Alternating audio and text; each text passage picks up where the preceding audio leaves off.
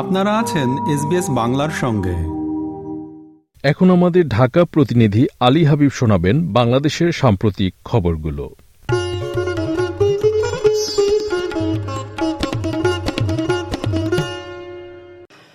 আগামী দ্বাদশ জাতীয় সংসদ নির্বাচনের ভোট গ্রহণ অনুষ্ঠিত হবে দু হাজার চব্বিশ সালের সাত জানুয়ারি।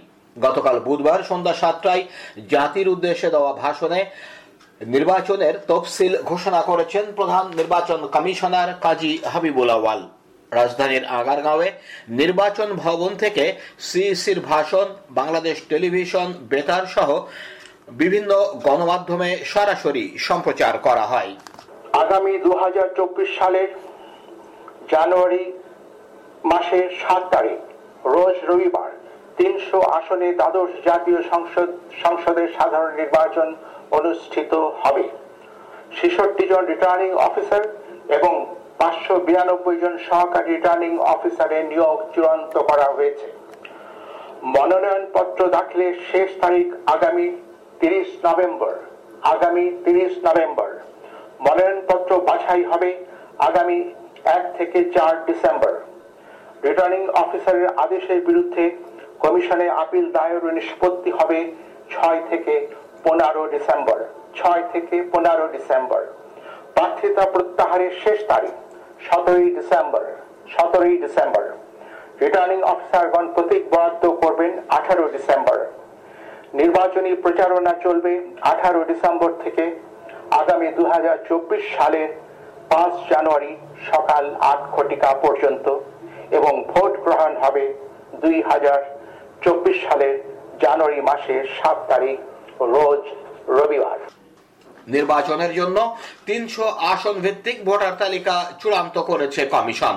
তালিকা অনুযায়ী মোট ভোটার এগারো কোটি ছিয়ানব্বই লাখ একানব্বই হাজার ছশো তেষট্টি জন। ওদিকে দ্বাদশ জাতীয় সংসদ নির্বাচনের জন্য ঘোষিত তফসিল প্রত্যাখ্যান করেছে বিএনপি। গতকাল বুধবার সন্ধ্যায় তফসিল ঘোষণার পর এক ভার্চুয়াল ব্রিফিং এ এই কথা জানান দলটির সিনিয়র যুগ্ম মহাসচিব রুহুল কবির রিজভি। চলমান অগ্নিগর্ভ আন্দোলন আরও তীব্র, আরও কঠিন থেকে কঠিনতর হবে এবং অতি দ্রুতই আওয়ামী নাৎসি সরকারের পতন ঘটবে ইনশাল্লাহ জনগণের সরকার প্রতিষ্ঠার এই সম্পূর্ণ অবৈধ প্রক্রিয়ার সঙ্গে জড়িত সকলের বিচার করবে জনগণ। শেখ হাসিনা ভেবেছেন তার পাঁচাটা গোলামদের দিয়ে একটি পাতানো ভোট রঙ্গ মঞ্চস্থ করবেন কিন্তু তার জেনে রাখা উচিত, এটা দুই হাজার চোদ্দ কিংবা দুই হাজার আঠারো নয়। তফসিল দিলেন আর পুলিশি ভোটের মাধ্যমে ফল ঘোষণা করে ক্ষমতার সিংহাসন রক্ষা করবেন, এত সহজ নয়। নির্বাচনের একটি ঘোষণা দিলেন, আর নির্বাচন হয়ে গেল। এই দিবা স্বপ্ন আর বাস্তবায়িত হবে না। শেখ হাসিনার পদত্যাগ ও নির্দলীয় নিরপেক্ষ কেয়ারটেকার সরকারের অধীনেই হবে নির্বাচন। এইসব তফসিল টফসিল বঙ্গোপসাগরে ভাসিয়ে দেবে জনতা। জাতীয় নির্বাচনের তফসিল ঘোষণার প্রতিবাদে আজ বৃহস্পতিবার সারা দেশে অর্ধ দিবস হরতাল ডেকেছে বাম গণতান্ত্রিক জোট। দ্বাদশ জাতীয় সংসদ নির্বাচনের তফসিল নিয়ে প্রতিক্রিয়ায় জাতীয় পার্টির মহাসচিব মুজিবুল হক চুন্নু ঢাকার দৈনিক প্রথম আলোকে বলেছেন, তফসিল ঘোষণা হলেও সমঝোতার আশা ছাড়েননি তারা।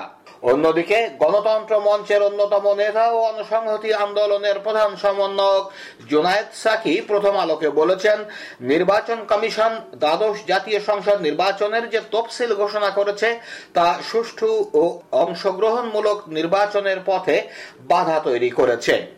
আমরা এসবিএস বাংলার পক্ষে কথা বলেছিলাম, চট্টগ্রাম বিশ্ববিদ্যালয়ের আইন বিভাগের অধ্যাপক ও রাজনৈতিক ভাষ্যকার মোহাম্মদ জাকির হোসেনের সঙ্গে। গণতন্ত্রের কথা হচ্ছে, একটা নির্দিষ্ট সময় অন্তর নির্বাচন হতে হবে। সেই নির্বাচন যেহেতু হতে হবে, তার আগে একটা তফসিল ঘোষণা করতে হয়। আমি ব্যক্তিগত মনে করি যে এই যে একটা নির্বাচনের তফসিল ঘোষণা করার মধ্যেও এক ধরনের বিষয় আছে যে সব রাজনৈতিক দলের মধ্যেই এখন একটা চাপ আছে, যা এর মধ্যে নির্বাচনে অংশগ্রহণ করতে হলে আর অপেক্ষা করার কোনো সুযোগ নাই। কাজে এটি একটি সুযোগ সৃষ্টি করে দিয়েছে একই সঙ্গে যে তফসিল ঘোষণা নির্বাচনের তারিখ এবং অন্যান্য দল, যদি তারা প্রয়োজন বোধ করে নির্বাচনে আসবে এবং সংলাপ সংযুতার সম্ভব। গত সোমবার আওয়ামী লীগ, বিএনপি ও জাতীয় পার্টি বড় এই তিন রাজনৈতিক দলকে বার্তা দিয়েছে ওয়াশিংটন। বার্তাটি হচ্ছে, বাংলাদেশে রাজনৈতিক দলগুলোর মধ্যে শর্তহীন সংলাপ, সহিংসতা পরিহার এবং শান্তিপূর্ণ, অবাধ ও সুষ্ঠু নির্বাচন চায় যুক্তরাষ্ট্র। কালের কণ্ঠে প্রকাশিত খবরে বলা হয়, ঢাকায় যুক্তরাষ্ট্র দূতাবাসের মুখপাত্র স্টিভেন ইভেলি গত সোমবার বিকেলে সাংবাদিকদের জানান যুক্তরাষ্ট্রের রাষ্ট্রদূত পিটার ডিহাস বাংলাদেশে আসন্ন নির্বাচন নিয়ে যুক্তরাষ্ট্রের অবস্থান জানাতে বড় তিন রাজনৈতিক দলের জ্যেষ্ঠ প্রতিনিধিদের সঙ্গে বৈঠকের অনুরোধ করেছেন। পরে পিটার হাস জাতীয় পার্টির কার্যালয়ে গিয়ে যুক্তরাষ্ট্রের পররাষ্ট্র দপ্তরের দক্ষিণ ও মধ্য এশিয়া বিষয়ক অ্যাসিস্ট্যান্ট সেক্রেটারি ডোনাল্ড লুর একটি চিঠি হস্তান্তর করেন। একই চিঠি আওয়ামী লীগ ও বিএনপিকেও দেওয়া হয়েছে। ডায়লগের ব্যাপারে আমাদের চিন্তা ভাবনা আমাদের যে সিদ্ধান্ত, সেটা ছিল অত্যন্ত পরিষ্কার। আমরা আগেও বলেছিলাম, শর্তযুক্ত কোনো ডায়ালগের বিষয় আমরা চিন্তা ভাবনা করছি না। তারা তাদের যে এক দফা resignation of prime minister resignation of election commission dissolution of parliament এই বিষয়গুলো প্রত্যাহার করুক। তারপর আমরা চিন্তা ভাবনা করে দিই এসবিএস বাংলার পক্ষে আমরা এ বিষয়ে কথা বলেছি রাজশাহী বিশ্ববিদ্যালয়ের রাষ্ট্রবিজ্ঞান বিভাগের অধ্যাপক সুলতান মাহমুদ রানার সঙ্গে। এখন তফসিল ঘোষণা হয়ে গেছে গতকালকেই কিন্তু এই তফসিল ঘোষণা হয়ে গেলে যে আলোচনার পথ বন্ধ হয়ে যাবে তা নয়। আলোচনা তফসিল ঘোষণা হলেও হতে পারে কারণ নির্বাচনী প্রস্তুতি চলবে আবার আলোচনাও চলতে পারে। ইতিপূর্বেও বিভিন্ন নির্বাচনের সময় এরকম রাজনৈতিক দলগুলো টানাপোড়েনে আমরা লক্ষ্য করেছি। কারণ নির্বাচন সংবিধান অনুযায়ী হবে, নির্বাচন সময় মতো হবে, এটি স্বাভাবিক। কিন্তু আবার পাশাপাশি গণতান্ত্রিক রাষ্ট্রে, বহুদলীয় গণতন্ত্রে রাজনৈতিক দলগুলো কর্মসূচি দিবে, গণতান্ত্রিক কর্মসূচি, যে কর্মসূচিতে জনগণের সমর্থন থাকে, তো সেটিও চলবে। পাশাপাশি সংলাপ বা আলোচনার মধ্য দিয়ে একটি সুন্দর শান্তিপূর্ণ পরিবেশ রক্ষা করে সুন্দর একটি নির্বাচনের ব্যবস্থাও চলবে। মুজিবুল হক চুন্নু সাহেব যেটি বলেছেন খুব ন্যায্যভাবে বলেছেন যে আলাপ আলোচনা চলতেই পারে।